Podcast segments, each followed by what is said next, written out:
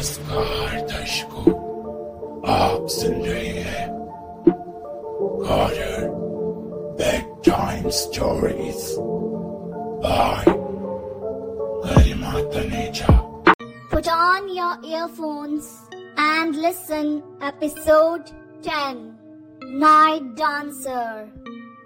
कभी कभार कुछ पहेलियों को सुलझाना बड़ा ही मुश्किल हो जाता है। ऐसी ही पहेली अनीता के साथ हुई।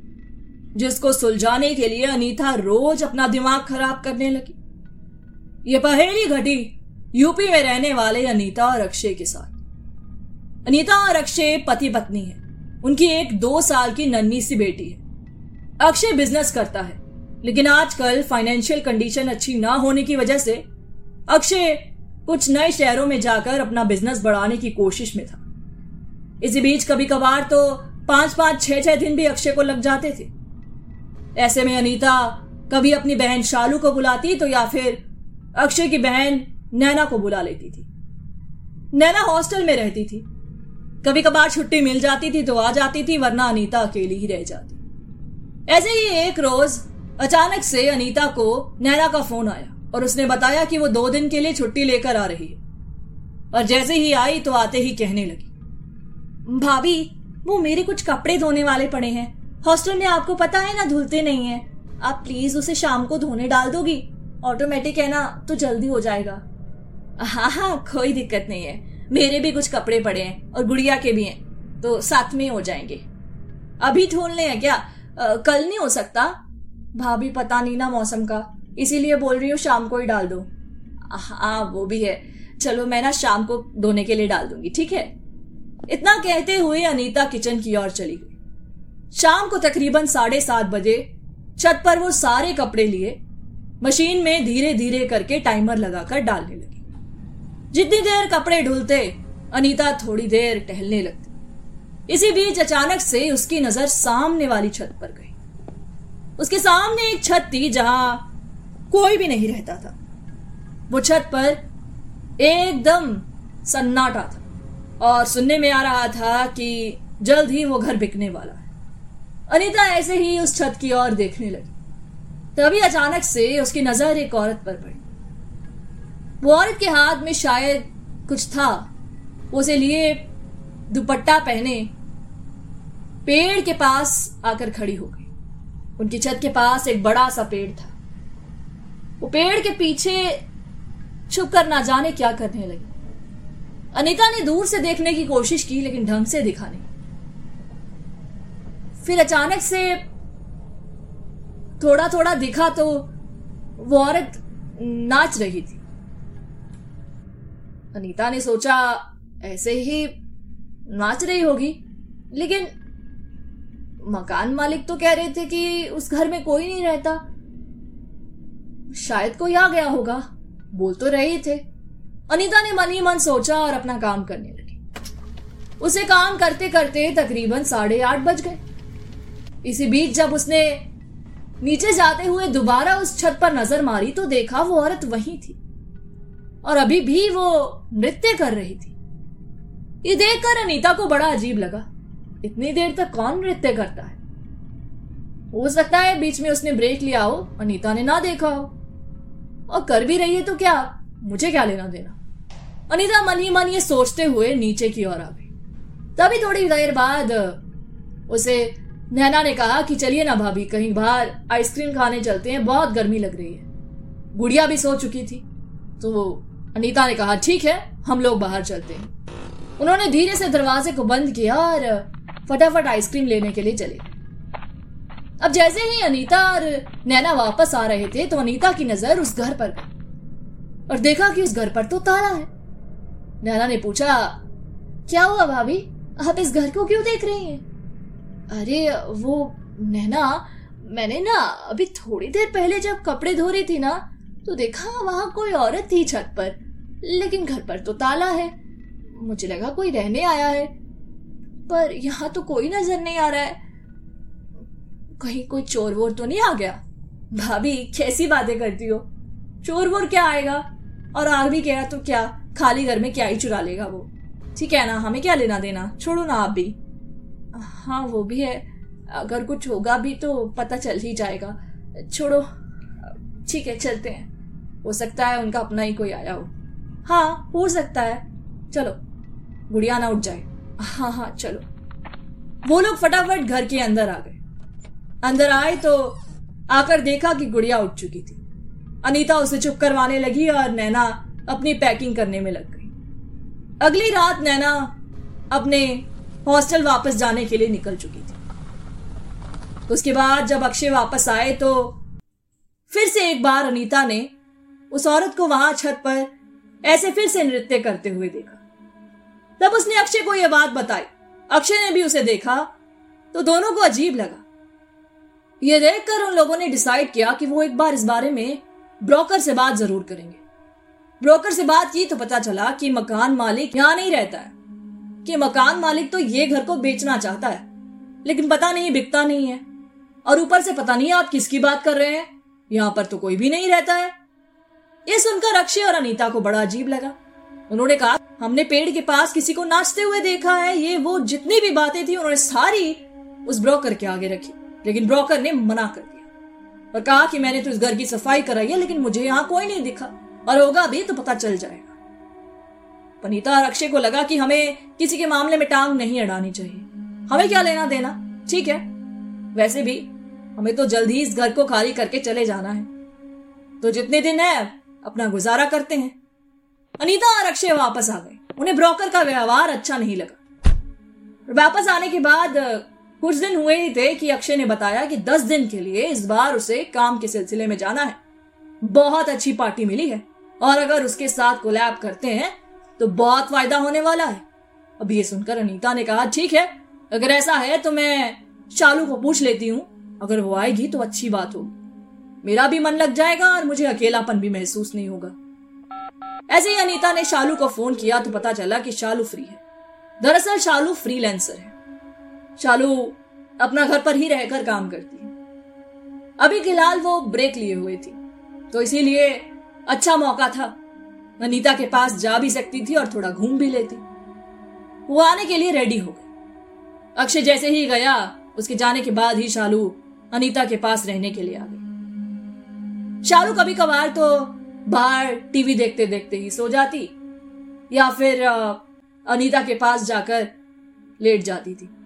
ऐसे ही एक दिन, जब शालू बाहर सोफे पर बैठी टीवी देख रही थी तो अचानक से उसकी नज़र खिड़की पर गई और उसने देखा कि बारिश आ रही बारिश को देखते ही शालू के मन में आया, क्यों ना आज छत पर जाकर थोड़ा बारिश का मज़ा लिया जाए?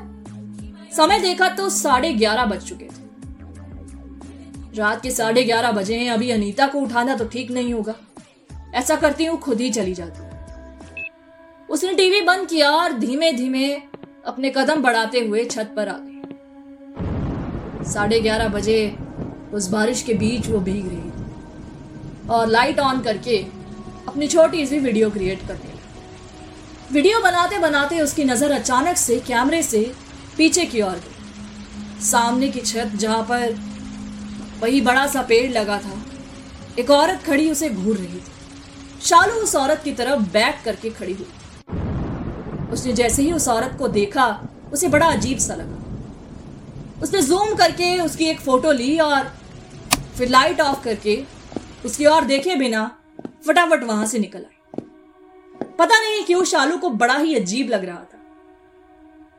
उस औरत को देखकर उसे बहुत ही अजीब सी वाइब आई। अनीता अभी सो चुकी थी, इसलिए शालू ने उसे कुछ नहीं कहा। बस चुपचाप जाकर कमरे का दरवाज़ा बंद करके वो भी अंदर आकर सो गई। अगली सुबह अनीता को उसने सारी बात बताई। तो अनीता ने भी उसे बताया कि हमने भी ऐसे ही एक औरत को वहाँ देखा था। लेकिन ब्रोकर का कहना है कि वहाँ पर कोई भी नहीं है। शालू को यह बात बड़ी अजीब लगी। अब शालू थी थोड़ी अलग किस्म की इंसान। उसे शैतानियाँ करना और खोज पड़ताल करना बड़ा अच्छा लगता था। शालू का काम भी कुछ ऐसा ही था। और इसीलिए शालू ने तय कर लिया कि वो उस घर में जाकर देख कर रहेगी कि आखिर ये औरत है कौन। उसने अनीता से इस बारे में बात की, लेकिन अनीता ने मना कर दिया। अब शालू थी बड़ी ही जिद्दी इंसान। अनीता के सामने तो उसने कुछ नहीं कहा। लेकिन जैसे ही अनीता सोई रात के तकरीबन ग्यारह बजे शालू निकल चुकी थी बाहर की ओर। उसने घर की दूसरी चाबी ली थी। घर का दरवाज़ा बंद करके वो सौर की जाने लगी। आसपास देखा तो कोई भी नहीं था। एकदम सन्नाटा था। उस सन्नाटे को धीरे धीरे पार करते हुए वो सीधा उस घर की ओर पहुँचा।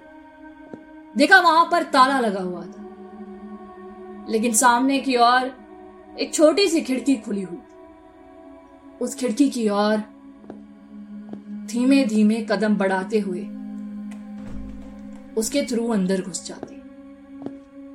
वो जैसे ही घर के अंदर आई, उसने अपने फ़ोन की फ्लैशलाइट ऑन की और आसपास देखने लगी। बगल में दो कमरे थे और साइड से सीढ़ियों का रास्ता जाता था। कमरे बंद पड़े हुए थे। वो धीमे धीमे सीढ़ियाँ चढ़ के ऊपर की ओर आने लगी। और जैसे ही वो ऊपर पहुँची तो उसने देखा कि वो औरत पेड़ के पास खड़ी हुई ये शायद वही औरत है। शालू ने मन ही मन सोचा और एक जगह के पीछे छुपकर बैठ गई। उस जगह के पीछे छुपकर उस औरत को देखने लगी कि आखिर ये औरत कर क्या रही वो औरत के लंबे लंबे बाल थे और उसने अजीब सा कुर्ता सा पहना हुआ था। शालू को वो औरत बड़ी ही अजीब लगी। पहले तो उसका मन किया कि उस औरत के पास जाए, लेकिन इस वक्त वो अकेली थी। पता नहीं, उस औरत के पास जाना ठीक भी होगा या नहीं। हो सकता है उसके साथ कोई और भी हो। शालू को बस देखना था कि वो औरत आखिर कर क्या रही। शालू धीरे धीरे जैसे ही उस औरत का ध्यान हटा तो पेड़ के पास जाकर छुप कर वहाँ बैठ गई। और उस औरत को सामने से देखने लगी। वो औरत के हाथ में कुछ अजीब सा पकड़ा हुआ था, और उसे वो खाए जा रही थी। और फिर अचानक से कुछ अजीब सा अपने पैर में बांधने लगी। फिर उसके बाद वो औरत वहाँ से नीचे की ओर जाने लगी। उसे नीचे जाता देख शालू उसके सामान की ओर पहुँची और देखने लगी कि औरत क्या कर रही है। इसके हाथ में क्या था? वो जैसे ही उस और बड़ी, तभी अचानक से उसका उसका पाँव किसी अजीब सी चीज़ पर पड़ा।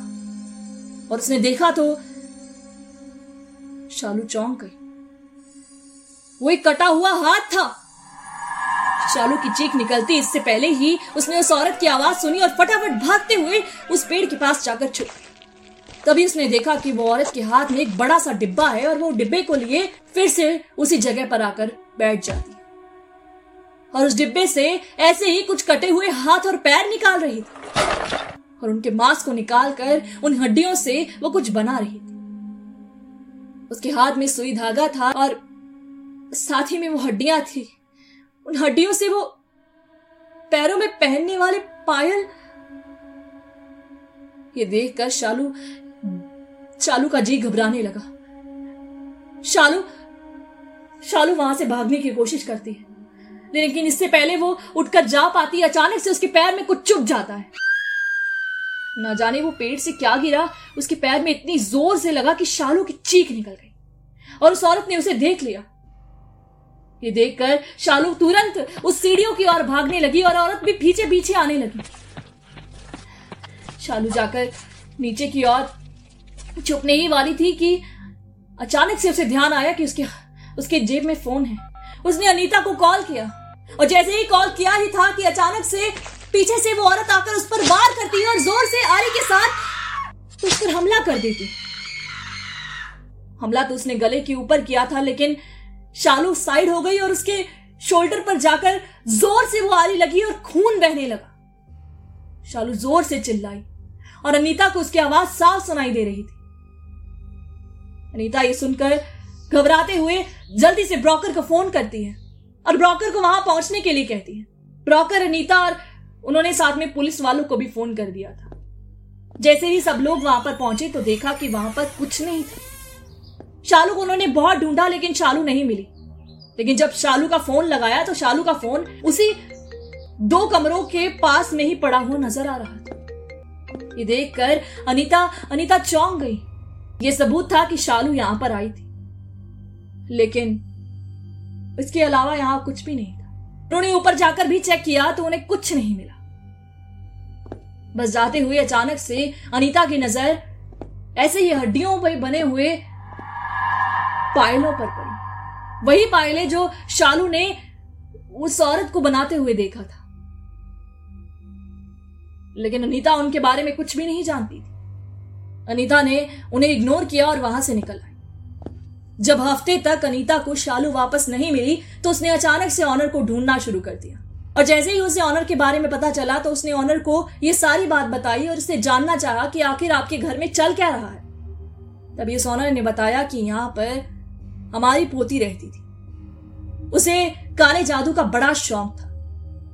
वो काले जादू के चलते कुछ अजीब सी हरकतें करने लगी थी। दरअसल वो नृत्य किया करती थी, लेकिन लोग उसके नृत्य की प्रशंसा नहीं करते थे। बहुत सी जगह ट्राई किया, लेकिन उसके नृत्य को वो पहचान नहीं मिली। उसके बाद उसने काले जादू की शुरुआत की। और इस काले जादू से अब वो उन सब लोगों को मारकर उनके मांस के टुकड़ों से धीरे धीरे करके अपने पैरों में पहनने वाले, पायल और हाथों में पहने जाने वाले हर चीज़ को बनाने लगी थी और उससे ही नृत्य किया करती थी। उसका यह पागलपन देखकर हम लोगों ने उसे बंद कर दिया था। लेकिन कुछ समय बाद जब दरवाज़ा खुला तो उसकी मौत हो गई। अब ये कैसे हुआ, क्या हुआ, हमें नहीं पता, लेकिन उसके बाद से हम लोगों ने इस घर को छोड़ दिया था। क्योंकि उस घर में कुछ अजीब सी हरकतें होने लगी थी। उसके बाद से ये घर को कोई नहीं खरीदता। अब यह बात सुनकर अनीता को बड़ा ही बुरा लगा। और अनीता ने उन्हें साफ़ कहा कि अगर ऐसी बात है तो आपको बाकी लोगों को भी चौकन्ना करना चाहिए। जैसे शालू इस चीज़ में फंस गई तो हो सकता है कि और भी कई लोग वहाँ जाना चाहें। इतना कहकर अनीता और अक्षय ने उस घर को छोड़ दिया था। क्योंकि अब वो ये उम्मीद खो चुके थे कि उन्हें उनकी बहन शालू वापस मिलेगी। उसके बाद कई लोग वहाँ पर आए लेकिन ब्रोकर ने उन्हें चौकन्ना कर दिया था कि अगर आपको ऐसी कोई औरत दिखती है या कुछ भी होता है तो आपको इस घर में आने की बिल्कुल इजाज़त नहीं है। और आपको इस औरत को इग्नोर करना होगा।